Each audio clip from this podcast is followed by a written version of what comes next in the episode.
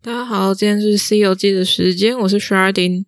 那这次录音呢，已经是我第二次重录这一档展览了哦。因为我觉得我第一次录的时候真的是录的蛮烂的，那时候是那天刚回来看这档展览，刚回来都没有休息，然后一直到晚上十一点、十二点我才开始录，录到我金价金奈困哦，所以那个版本我就不采用，我就重新录一个新的。好，那今天要讲什么展览呢？是我《西游记》停播以来回归的第一档展览，超级荣幸的。我我不是说对方很荣幸的，我是说我很开心的。我很开心，我很爽，终于又可以一个人跑出去乱看展览了。我我自己很喜欢单独去看展览，因为这样不用顾虑太多人哦，可以很专注的看这些展览。这都是我一个人跑哦，这次也不例外。那很开心，又可以回到展场里面去看作品，跟想一些无谓不谓。这一次是第一次回归嘛，我就跑去了南投的玉秀美术馆。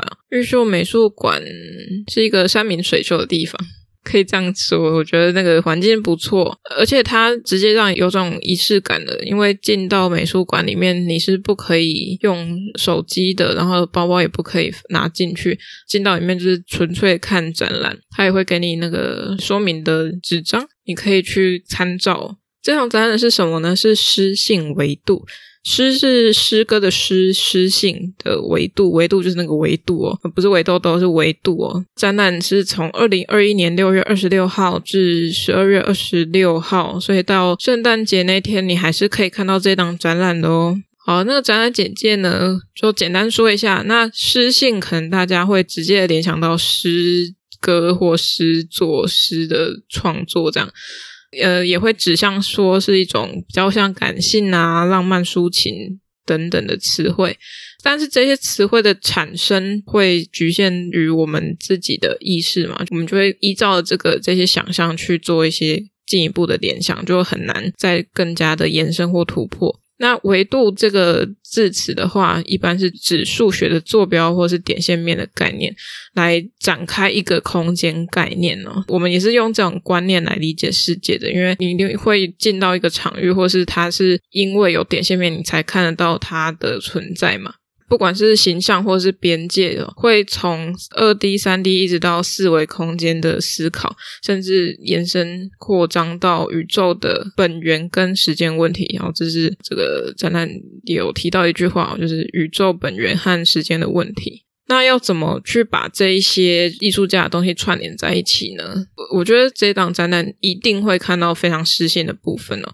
诗性的部分在几乎每一个艺术家的表现上面，我看起来都是非常诗性，或者是感性里面，应该说理性里面带有很多的感性，它不是那么的强烈的。那这些艺术家其实，在展览简介用一句话，我觉得非常的棒哦。可以直接的点到这些艺术家的作品，他写说，反倒是像道裂痕突如其来哦，那些不可见的地方，它很像就深藏在裂缝当中。然后我们要怎么去观看这些作品呢？我们可能透过表象，它的展览形式啊、媒材等等的，我们再切入到它的所谓的那个裂缝里面的时候，才会看到它真正的意识在哪里哦。呃，这些艺术家的作品也如同这个站长姐姐说的，源自于记忆啊、感官经验啊，尤其是我们走到这个空间场域的时候，是身体跟周遭环境所产生的一种交融状态。为什么我一直不喜欢在线上看展的原因，也是因为我想要亲身的走到那个空间里面，产生了某种仪式感之后，跟这些作品做对话，他的直接感受，他给我的跟我给他的感受，任何一个瞬间才是我跟这件作品的关系，而不是仅透过于眼睛的感官刺激在观看而已。那个身体感是更为重要的。对我来说，一楼我们直接走进展场。会先看到李若梅的作品，用了椰子树的树叶的形象在做作品。这一批作品应该都是出自于《剩余的风景》这个系列，用了大王椰子的这个液体的形态去做一些研究。它的表现方式呢，就有点像是把这个叶子做出来。它不是直接搬叶子进来，它是在做出来的。它的做法是直接用纸跟素描，哦，我在一张白色素描纸上面，或是一张素描纸上面，直接用铅笔去把它涂成黑色的。然后涂完之后，可能再把它剪下，然后变成一个雕塑作品，或是。放在表板上面就变成一种半立体或浮雕的感觉，然后它就从平面转为到立体作品，这个其实蛮有趣的，因为它的材质本来是软性的纸材，转变成立体的时候，它的转变仅仅是透过把它剪下的方式而得到一件立体作品。我会说它是一个蛮坚硬的雕塑，在于它视觉上感受是因为那些铅、那些碳所堆叠起来的那些黑色反光，导致有点像是钢铁般的坚毅感。但是它也可以说是软雕塑，因为它毕竟是纸材，比较轻盈。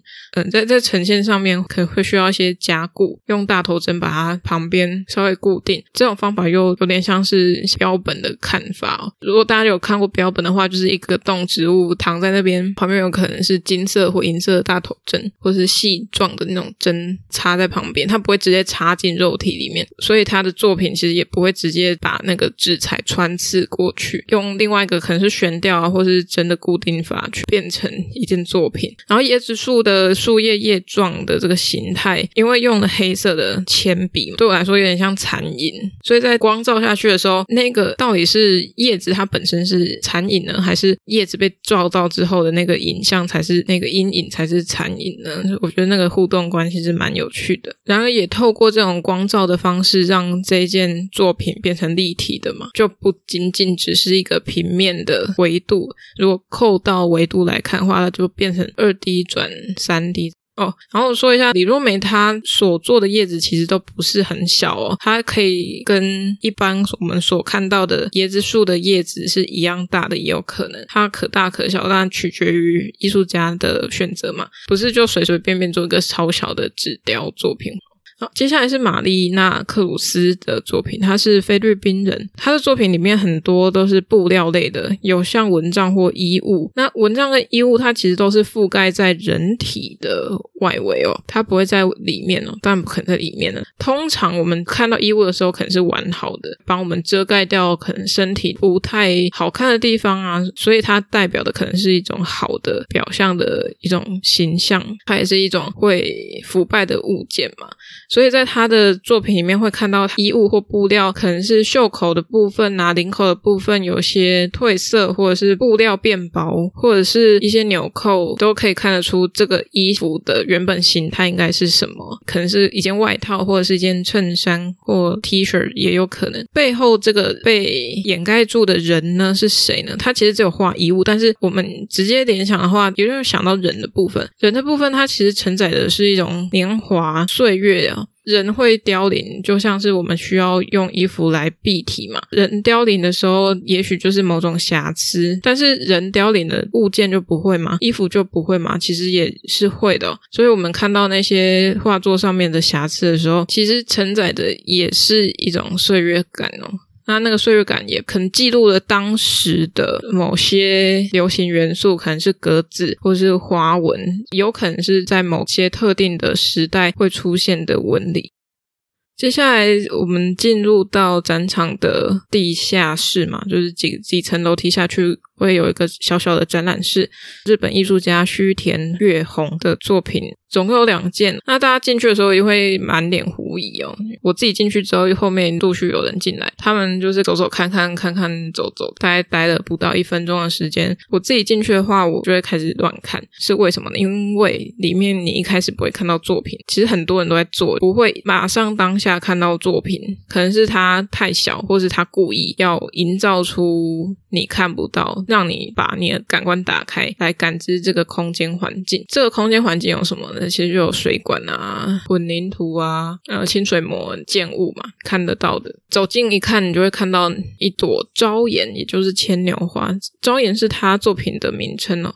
啊，还有另外一件叫杂草，它们其实都不太明显啊。尤其是在玉秀美术馆，它不是一个白色的盒子，它当然是白盒子，但是它的墙面是灰色、水泥色的。那个朝颜，它的凸显性其实就没有那么高，因为它其实是一个非常饱和的，如同克莱因蓝的那种颜色，再更艳一些。它在这种环境之中，其实还是不太容易被看见，虽然它已经够大，比一般的招眼还要大了。另外一个杂草呢，它真的比较隐秘了，它在左侧的地的那个缝隙里面是蛮可爱的。那它是用木雕的方式去上色哦。如果不仔细看的话，你也不会知道它是木雕还是什么软雕塑，还是用什么陶土去雕塑然后再上色的。嗯，那是我看到他作品的美材简介才知道，他是用木雕，而且这种是微型木雕的方式在做作品。在这种边陲地带，就像刚刚说的，大家会先疑惑没有作品，然后去观察环境，发现作品，然后离开。很多人用过，但是在他作品来说，我觉得跟这个感知空间的方式会有点不一样。因为我好像在高美馆看过他的作品吧，我不知道是什么花，那也是一朵花，很有趣的。一种发现方式啊，也许这个空间是一种过渡状态，或是像这次的边陲，都可以把空间环境带出来。但是我觉得更多去田月红的作品跟空间之间，我觉得更重要的比较在说作品的部分，他为什么要做草，为什么要做花，反而是我觉得应该要去研究的。虽然说网络上的介绍说他挑选一些令人出乎意料的场域啦，不过我觉得那些出乎意料在这个时代下已经不那么出乎意料了，因为真的太多人在做这一块，所以我才会说为什么他会选用这些植物，或者是为什么他会选用这个这么微型的雕塑方式来完成作品，我觉得可以讨论的更多。接下来是卡维塔瓦卡纳耶恩，他的作品是一样在一楼小小的影音室，所以那边比较像一个黑空间呐、啊，可以让他的影像被显现出来。那还有两件作品在里面是投影的录像作品，内容是他自己的行为表演。那那个行为表演时间都不长哦，大概五分钟左右。有一件呢是他自己化身为梭子，那个梭子是什么？就是以前纺织的时候会有那个椭圆形的那个。东西，它会在线与线之间穿梭，呃，它也制造了一个巨大的纺织器，很阳春的那种啊，成为一个梭子，然后身上绑绳子，在那些线里面跳来跳去，那不是那么快的跳，就有点像是 dive 跳水的方式，穿越的那几条线，然后把它拉紧拉直，呃去完成一个编织。不过它这边并没有完成什么，它一直在重复某一段时间的身体的过程，所以你看不到它结果。我是织出了一个什么，你只会看到这个图中的痕迹而。另外一件录像作品也是，它是在一个类似升降的沟沟上面，艺术家在最底层，然后他的身上叠满了各种渔获，它会随着那个沟沟升降。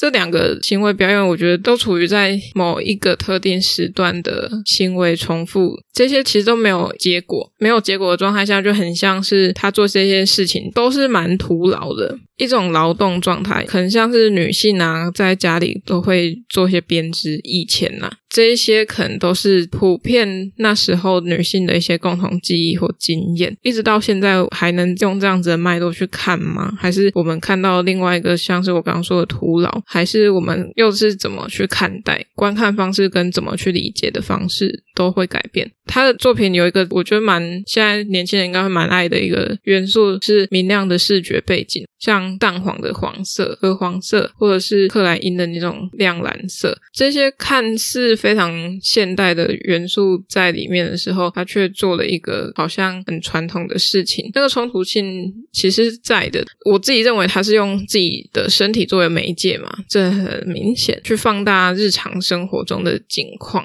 它的意义其实是不明的，但有可能跟自身有关哦。不停的运作，处在一种似乎没有办法脱离这个不停重复的动作当中。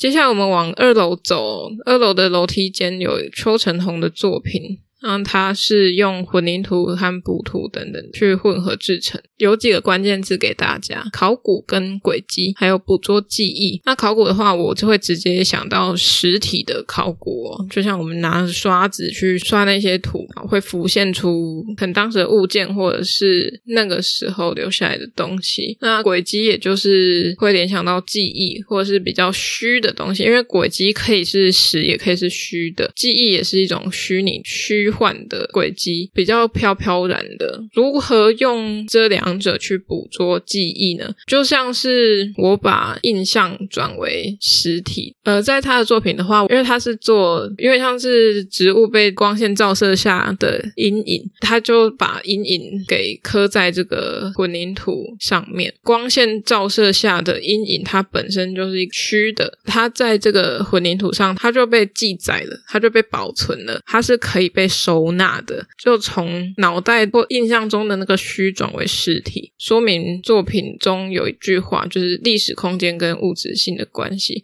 物质性就像刚刚说的那个混凝土，那历史关系呢？历史关系也包含了那个窗边的景象，这是一种；跟另外一个历史关系，我认为是他自己记忆中的历史关系哦。可能在那个断代之中，他所体会到的是什么？而、哦、是历史空间拍摄，就这两者之间，我认为还是虚跟实的一种结合关系。窗边的景致它是有限制的嘛，因为在窗边可能看到的不多，只能透过光线看到可能远方一两公尺的树木或植物照射下的阴影，所以它的变化是来自于那个阴影的产生哦。那个环境生态就会局限于那个窗边的景致，就不会跳脱出那个窗外的世界。上到二楼的平面会看到安娜·玛瑞亚·米库，她是罗马尼亚的艺术家。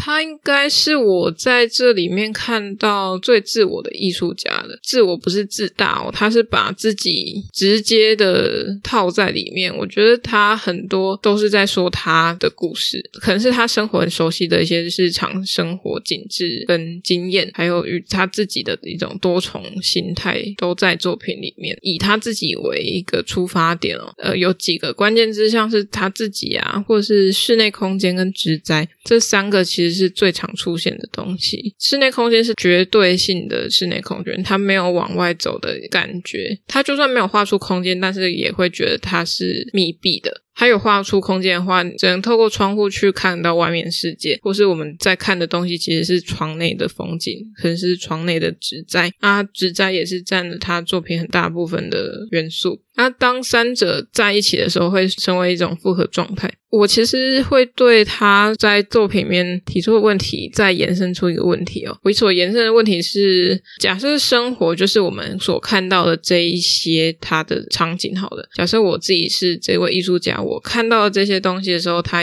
他的生活就是如此。只有这些的存在，那我们怎么去看到这些东西内在的精神呢？会不会有更多的感官被提出来呢？不过，就因为只有这些生活的东西的时候，我们可以看得更往内层哦。内层不是说物质里面，我的身体里面就是有血有肉，并不是这样。是我们如何去看到那个内在精神是什么？那个精神到底是什么？那那些精神其实可以透过于画面里面的光线、湿度、空气，让这些内在精神被提出来。所以我会觉得说，那些空气有没有流通是很重要的。它的空气其实都一直在室内，如何去与外界做连接，是透过光线。因为光线才能穿越两者之间嘛，内跟外之间，而且他是用一种非完全具象写实的方式在做他的作品。那个心理状态并不会像那个培根一样，弗朗西斯培根那么扭曲，但每一个人的心理状态不一样。他的我觉得是一种清清淡淡，但是有点灰色地带的情绪。另外，也可以从他对于物件、人像的颜色描绘去知道、得知一些端倪哦，像是。是在精神的方面，我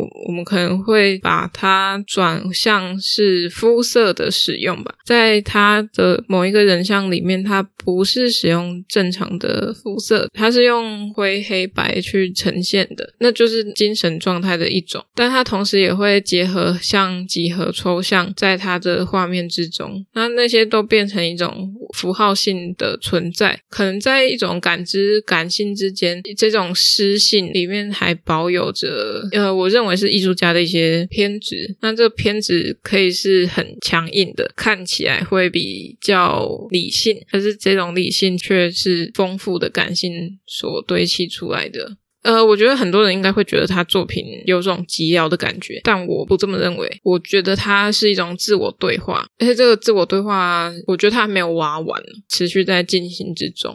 我自己是很喜欢他某一件作品，是他蹲在可能是浴室吧，地板上面拓印那个地砖的形状，那件我很喜欢。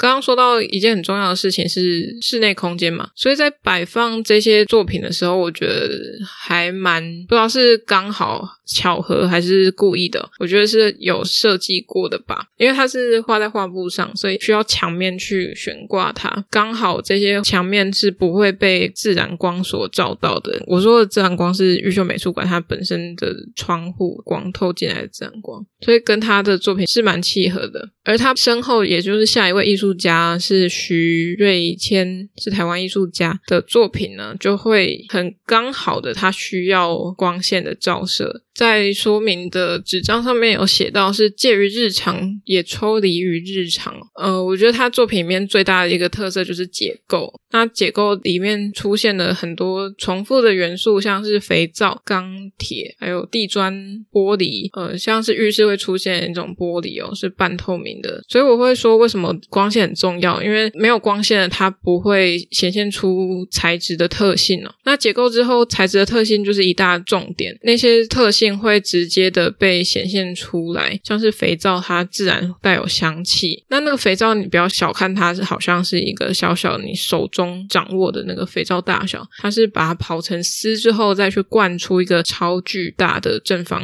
形吧，或者长方形的块状，应该是五十乘五十或六十乘六十的一个立体的方块哦。另外，铁件的表现也是蛮丰富的，像在每一个接点或段落，你会看到焊道。那焊道焊的好不好，那就是考验技术了。另外是色泽，不一样的温度跟时间下，它产生的色泽变化会不一样。啊，我是自己有焊过，但是我不知道那个原理啦，大家可以去查一下那个是长怎样，因为里面不能拍照，所以物质本身的特殊性就非常重要的，而且也是靠着这个特殊性，让他们彼此互相对立，也互相的。壮大跟凸显，厉害的是，我觉得它透过的结构性能支撑，让这个重量感可以被减轻或者是被加重。怎么说呢？重量感减轻的话，感觉是我透过简单的几个铁件的结构支撑起这一大面的玻璃，我觉得这还蛮厉害的，因为他们可能没有任何的支点啊，它没有另外为这件作品加了另外的支点，而是靠元素与元素之间的互相拉扯跟支持产生的一个立体重量感加重的部分，像是毛巾，大家可能使用的毛巾都是一段一段的，但它的毛巾是那种一长条的布料，还没有被切断的。它那个状态之下，就有可以玩的地方了。像我们把毛巾堆叠在一起的时候，它会变得密集，视觉上重量也会比较集中。垂落下来的那个毛巾的话，它就会变成一块面状。那个面状会透过空气啊或走动的时候的流动感，让它自然摆动，摆动。之下，你就会看到这个面跟那个体状的对立性，跟这个重量感的不一样。我刚刚说的那个毛巾，其实用那个卷筒式卫生纸去联想就好了哦。它就是拉了一段卫生纸出来，上面卷筒还是实心的，类似这样的概念。我认为徐瑞谦他是蛮会玩物件的，而且在组件里面可以看到某种韵律感跟节奏。虽然他的作品有材质硬的跟材质软的结合，但是他。却在里面保留一些弹性，跟怎么把这个物件的软硬度做一种转换。像刚刚说的毛巾，它可能想象中是柔软的、柔顺的，是舒服的，但是它透过集结的方式，让它变得体感加重，也变得比较块状跟沉重。硬边可能是钢铁的硬边，经过一些不是直角的处理的时候，变弯曲的时候，或者是当我们只看某一个元素本身的时候，可以看到不一样的面相。我自己是很喜欢那个灌成一个很大的方块的肥皂，因为我之前就有做过类似的作品，我觉得很喜欢。然后再进到二楼里面的那个展场里面是杨继娟艺术家的作品。一进到里面，我会联想到攀岩，因为有很多个爱颜色的陶艺作品镶嵌在墙壁上面，但是它没有没有到很高的高度啦。而是蛮有装饰性的。那他的作品给我一种有点日系又有点欧系的颜色色泽哦，它不是锐利的，不是强硬的，不是刺眼的，它是蛮温和的视觉感受。它在地上洒满了沙子，有点像象牙白的那种沙子的颜色，上面放了很多他做的陶板，那个陶瓷可能像是海废、塑料瓶盖、海藻等等的，平常在海边会看到的那些沙滩上的物件，都是用陶艺制成的。那我觉得会直接联想到海废啦，但是我觉得一定会有比海废更重要的议题被提出来哦。哦，还有像贝壳啊、烟蒂啊、塑胶类的东西，都是用陶艺所呈现出来的，色泽是偏轻巧跟淡的。我觉得他用这种轻巧的方式承载着一些比较沉重的东西，我认为一定有更多，而他。在说明里面也写到了生命的真理是什么？那这些物质是不是到最后都会成为沙呢？可能生命到最后不会成为沙子，而是会成为别的东西，它会有自己生存在这个世界上的理由，或者是他们就会变成另外一个更庞大的物件。这个世界的景观会跟今天相同，或是不相同。那这些物件是不是跟人非常有关系？我觉得是是的，但是我们要怎么去看待它，跟如何去。去跟这个物件有所展开，我觉得是跟自身经验跟这个物件之间所产生的。所以每一个人进来，可能不会像我一样直意联想到海废问题，而是有其他的情感因素在里面。蛮喜欢它的釉色的哦，不是亮面的，有些是亮面的，但是是偏少。然后我们到三楼之前呢，其实会看到一件李若梅的作品，在二楼楼梯上来的正前方。那件作品我也蛮爱的，是一张超级长的纸张，然后上面涂满了铅笔。嗯，对，我就是喜欢这种作品。到三楼我会看到王雅慧的作品，是影像输出。影像输出是一系列的作品，有四件，叫叶洞。这个叶洞顾名思义就是在叶子上开洞。它开的洞呢是几何的洞，是长方形的，也会很直接发现说这一定是人为的裁剪。这个洞里面呢对应到了后面的建筑物，后面的建筑物就是另外一个长方形的建物，有点像是现实跟影像之间的虚实关系，还有里外空间的关系。关系有趣的是，这两个长方体，一个是自然却人为，然后另外一个却是在自然里面的一个人为物。它的录像作品名称叫做《访客》，虽然名为访客，但是里面的建筑空间却是艺术家出生的所待的第一个住所。透过浮云飞进到这个住所里面呢，会看到这个室内空间的结构。那浮云它其实是一直不断变化，它不是一个。一朵云长得一模一样，然后从头到尾飘来飘去，不是，它是有在自体变化的。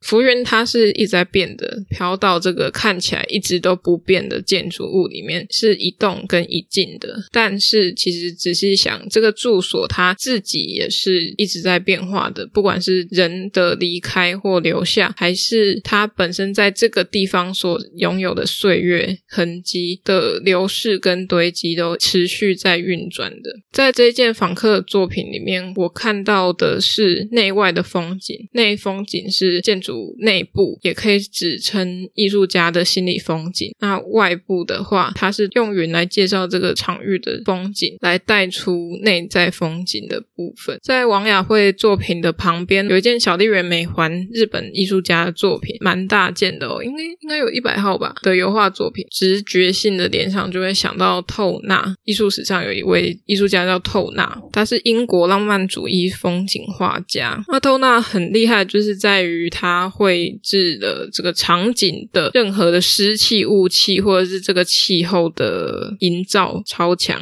小笠原美环他的作品就是有一种穿透性，那那个穿透性是透过模糊的手法跟一种超现实的方式形塑出来的。那它穿透的是内部的景象跟外部的，可能内部是有。窗户有门的，那他就用这种穿透性的方式与外界的自然做连接，然后是单色画，大家可以去查一下，应该我不知道会不会有。接下来最后两位艺术家的作品呢，都是在内部的。我一走进去的时候就看到，本来是我最后一位要介绍的艺术家，他的作品实在让我有点不舒服，所以我就决定我要先看他的作品，再出来看别人的作品。那我进去那个展间呢，他是叫泽拓的艺术家，是日本艺术家，他就用影像作品跟呃现成物做结合。现成物是什么？是镜子，而且是两面，两面放在门进去的正前方跟门进去的右侧，都是会照到他的影像作品，所以他有一种不只是影像内容的超现实感，有点像梦境的超现实，但那个超现实又是过于现实的超现实，在镜像的反射下呢，又多了更多层的诡谲。另外有一件在上面的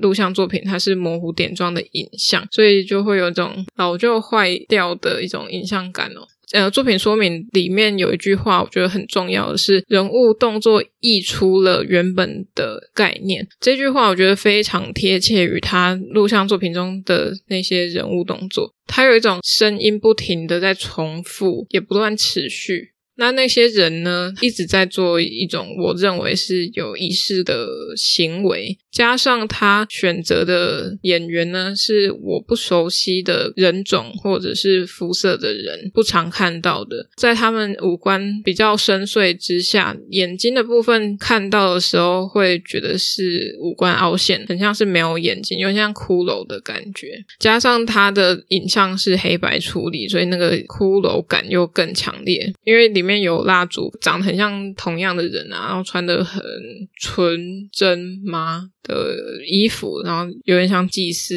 般的呃这场景等等，所以让我觉得不太舒服。他这个录像作品是源自于一个灵感，是他朋友的真实经验是什么呢？就是十年前呢，他的朋友在沙发上面小睡了，但醒来却什么都不记得，任何事情都不记得，这还蛮可怕。我自己想象的状态。那他还记得这个艺术家是他朋友吗？这我不知道。它也很像是黑胶唱片呢，不断的困境在时间里头，不只是影像重复，它在影像中的那些镜像哦，动作不一定会跟实际的动作行为是同步或是一样的，也许它镜像反射出来是不一样的动作，加上它会用重叠的方式让这些人体重叠在一起，我不知道，我觉得蛮可怕的啦。诶，我现在是晚上，现在几点？晚上十二点在讲这个事情，我自己都觉得毛毛的。那赶快出来哦！最后一位我要介绍的艺术家是林冠明，他的作品是在探讨影像为观看时间的想象和思考，生产过度的影像，重拾影像剩余的记忆。这句话，我觉得用他涟漪这件作品来解释，我觉得是恰到好处的。内容是什么呢？它是一个可能是他拍的湖上的场景，湖上有可能两只天鹅游过，然后有产生水的那个涟漪。但是他在天鹅的那个地方用跟明信片大小一样的尺寸去把它裁剪掉，忘记是裁剪还是贴上一块白色的东西。总之那个地方是空的，是白色的，但是涟漪还在哦。所以在这个相同的影像之下，却有不一样的观看目的。我们就会去想象说那个空白。还是什么？那那个涟漪自然就有一个时间脉络。他在说的是什么呢？那个被拿走的空白的那个地方其实是纪念物。像我们在看明信片的时候，我们通常都是属于那个地方或是某一些特殊的东西，觉得它适合收藏而被提出来的。这个是可以被看见、可以被传递出去的，跟它是被抽离的。就像它原本可能是天鹅划水的影像，却只截取了天鹅的部分。它原本是出自于同一个的，但是现场看的时候，你会发现，诶，这个空白的地方是空白的。但它原本是什么呢？会有很多好奇跟联想。但是那个联想可以透过什么？是透过它没有被抽离、没有被空白的这个涟漪，可以去做进一步的联想。那这也是暗示了有一才有二的因果关系哦。那有。有一才有二的一跟这个因是什么呢？就是有了天鹅才会有这个水波的出现嘛。有二就有这个果，就是水波的部分。但是，陈如刚说，没有了对象物，它还是会被自动的连接起来哦。我觉得这也可以再回扣到他所说的剩余记忆里面哦。影像为观看时间的想象和思考，生产过度的叭叭叭那些那段话呢，我认为是可以扣到他的另外两件作品。另外两件作品会让我提出一个疑问：是时间到底是什么？他用的艺术跟影像的方式，让时间可以被记录，或是让他这个时间内的记忆被记录起来。但是它到底是什么？这两件作品，它是有点像光的速度在影像中奔跑，它就会变成有点像用一个笔刷去刷出颜色。不，它不是具象的，它是一个很像光在跑的样子，但不是那种亮亮的啊，就可能是我选用的粉红色肤色跟任何相关色在上面做涂抹，横向涂抹，呃，它会不停的变化，很像它在流动的感觉。那在这个影片之中呢，它一定会有一个时间范围，它不是即时的，所以它必定是一种记忆的保存，存它也不是真实的，因为它已经成为过去，在人类的时间观它是过去的，它在概念上它是不能被捕捉的，但是如果要捕捉的话，那就是透过录像、影像的方式被记录。其实看了这一些影像作品之后，我就发现说，这些时间其实已经不存在了，它只会被列为某个特定时段而已。就算它时间很长，它仍然只是一个时间的脉络的小小部分。除非你是不停的在直播，或是一直在录某一个东西，它才是会不断变化的东西。否则，它也只是一段小小的记忆而已。以上是这十二位艺术家的作品哦。对，他有十二位艺术家，我在开头的时候忘记讲，在这一场展览，我觉得我看的是蛮过瘾的，因为我觉得是蛮符合我自己的胃口，比较诗意一些，但是又不乏于没有得思考。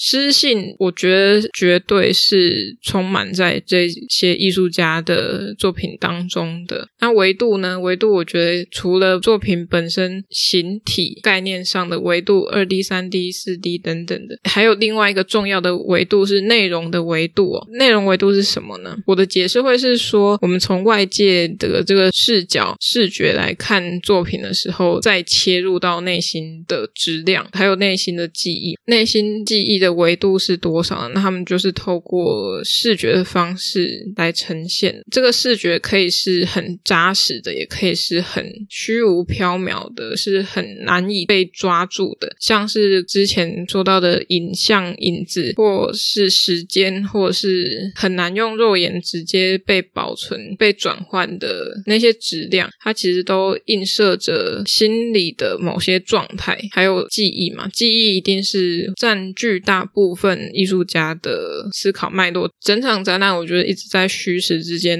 扭转跟奔跑。还有一点是身体的经验很重要，无论是是否有先前相关的身体经验，或者是你到展场中才激发出的那些身体经验，都是经验的一种。在观看完这些作品的时候，除了那个泽拓的作品让我脸不舒服以外，我觉得整体来说是蛮蛮舒服甚至有一点点的疗愈感呢，也是因为玉秀的这种观看方式，就是心无旁骛的看这些展览，不会受到背一堆东西呀、啊，或者是被手机干扰啊，可以很专注，所以我是蛮喜欢去玉秀的。然后之前我也有讲一档廖建中老师的个展在玉秀美术馆，所以大家有兴趣的话，回去收听一下那一集。那我下一档的话会录同一天的，我跑去第二个地方。彰化去看展览哦，大家也可以期待一下，应该是下一次的西游记就会放了，会介绍拉玛莫提斯的作品。如果有兴趣的话，大家可以先去搜寻一下他的作品在下面看了。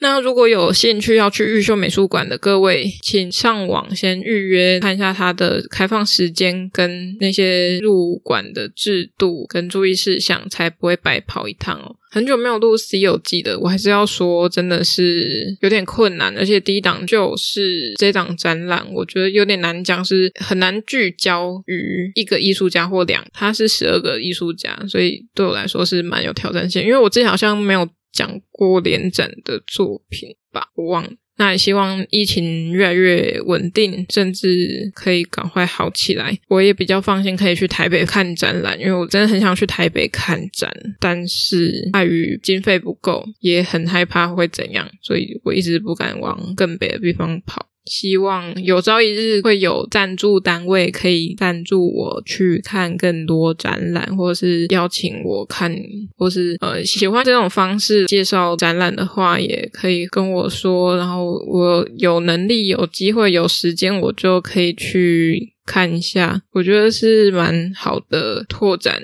艺术给大家认识的方式啦。好久没录，我觉得我录的有点糟，但至少比第一次好好太多了。好，那我现在很累，我要睡觉了，拜拜。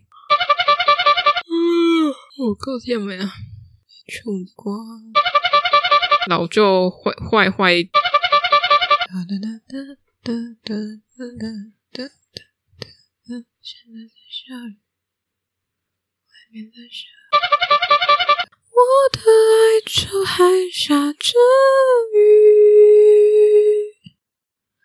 潮湿的大雾何时散去？哒哒滴哒哒哒哒滴哒滴